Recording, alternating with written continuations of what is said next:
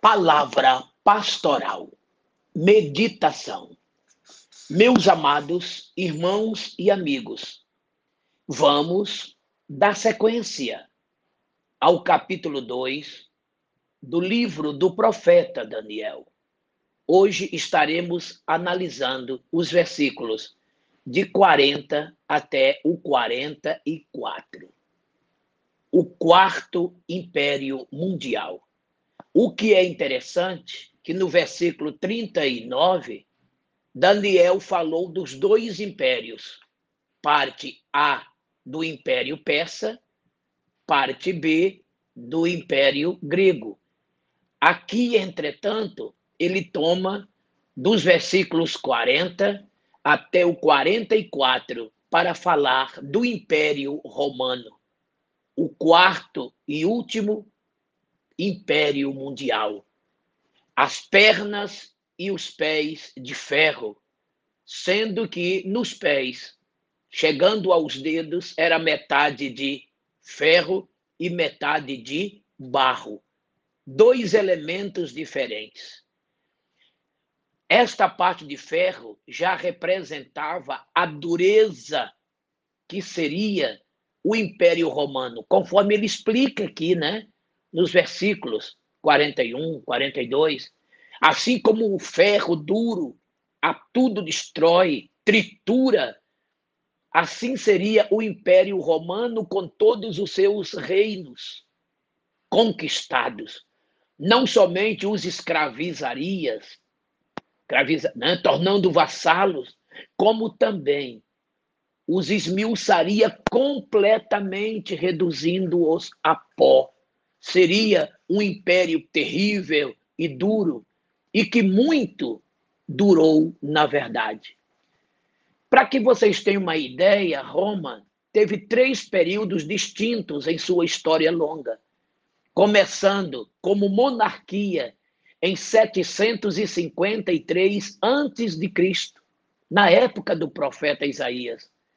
E esta monarquia foi até 509 antes de Cristo. Passou aqui né, por Daniel, pela Babilônia, enfim, não é? Mas aqui era uma monarquia sem poder, sem força. Tanto é que quem estava dominando na época, quando Roma começou, era o Império Assírio, depois o Império Babilônico e ainda parte do Império Persa sendo que em 509 aqui vira república. República esta comandado por um senado, viu? E esta república de Roma foi de 509 até o ano 27 antes de Cristo. Mais de 500 anos. A partir do ano 27 antes de Cristo, aí começa o Império Romano. Aqui a Grécia já não existia mais. Nesse período entre o Senado e o Império, chegou o ponto de que Roma foi governado por, por dois períodos de triunvirato. O que é isso?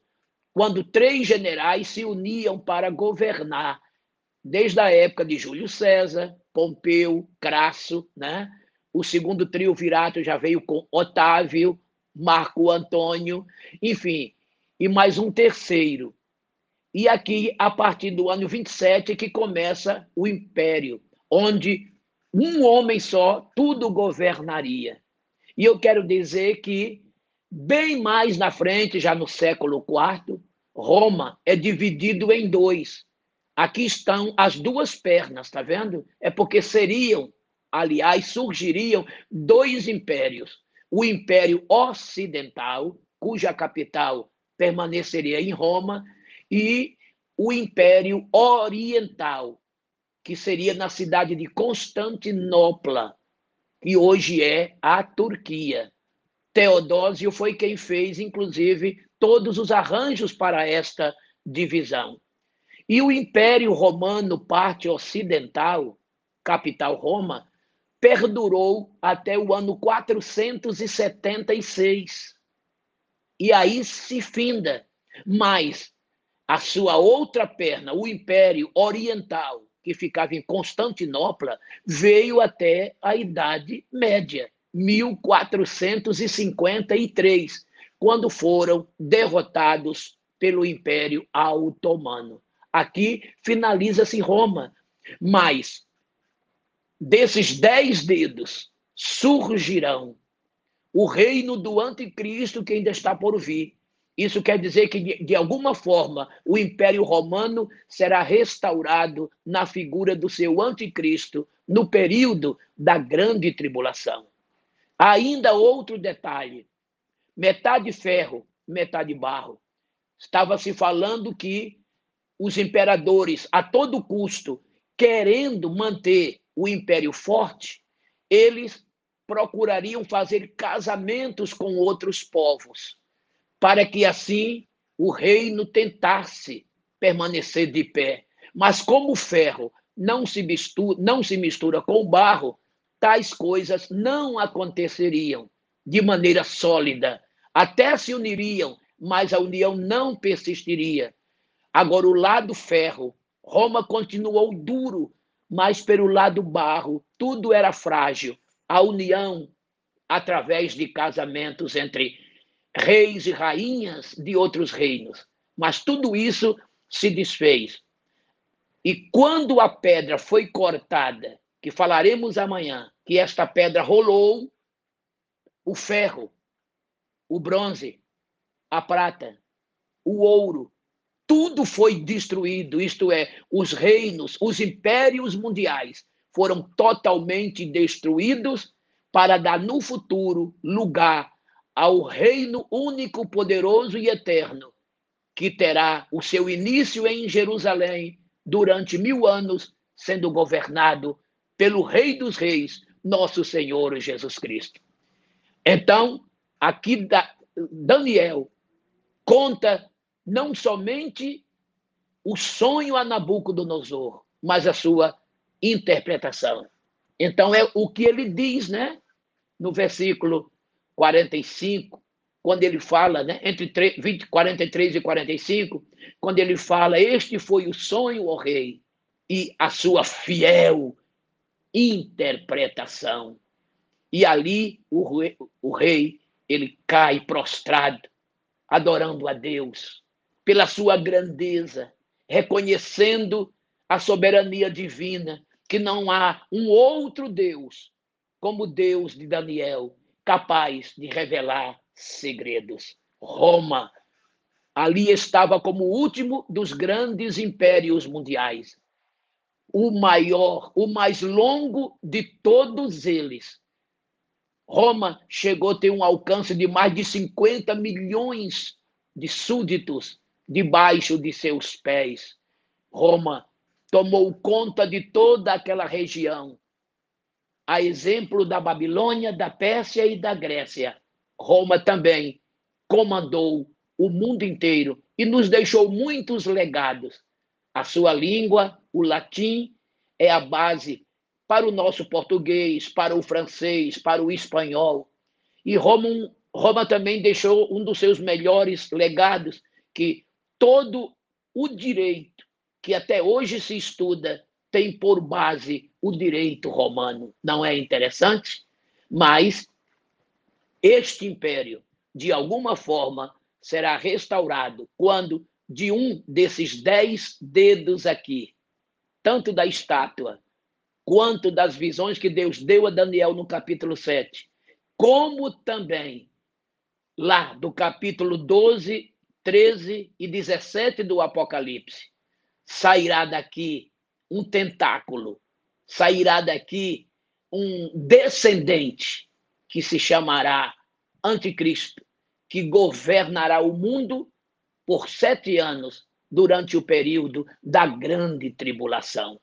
E todos estes reinos, por Jesus Cristo, serão destruídos.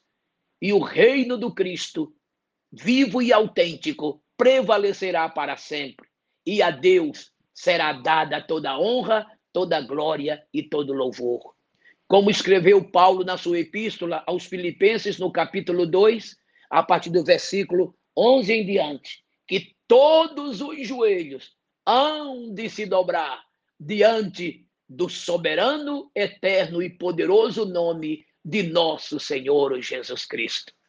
Nabucodonosor pôde contemplar a glória de Deus, o poder de Deus, as revelações de Deus, a presença de Deus na vida daquele cativo, daquele moço que ali estava diante dele, homem íntegro, justo e temente a Deus. Lembra-se da palavra integridade.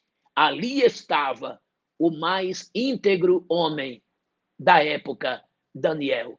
Tanto é que Daniel é um dos poucos personagens da Bíblia que a Bíblia nada fala de negativo sobre ele, sobre a sua personalidade, sobre o seu testemunho e sobre os seus atos. Glórias ao Senhor nosso Deus. E que Deus levante homens como Daniel, como Ananias, como Misael, como Azarias, como também levantou santos profetas apóstolos e patriarcas. O nosso Deus é o mesmo daquela época.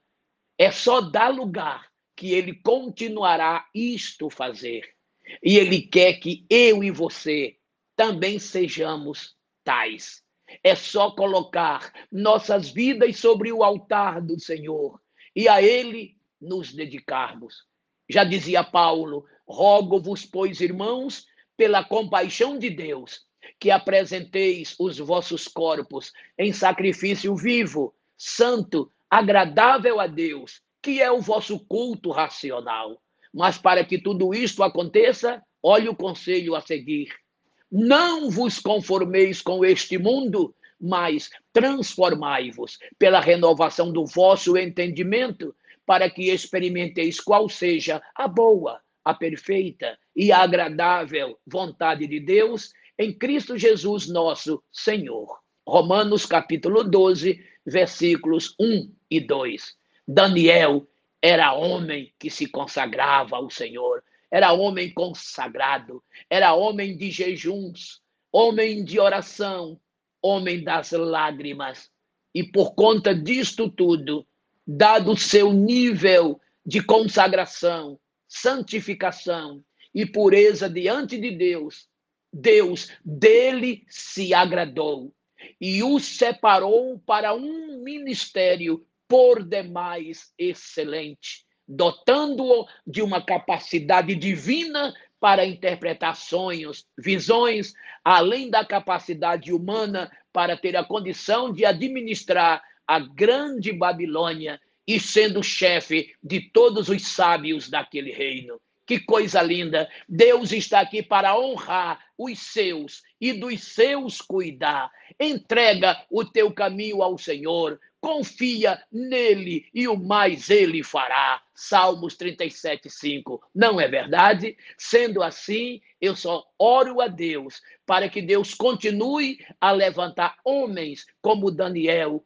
e como muitos profetas, apóstolos e patriarcas, porque ele é o mesmo, a sua obra é a mesma e também mesma, a mesma é a sua divina e eternal palavra. Glórias a Deus. Integridade, sinceridade, santidade, pureza é o que Deus requer dos seus filhos, das suas filhas, do seu povo.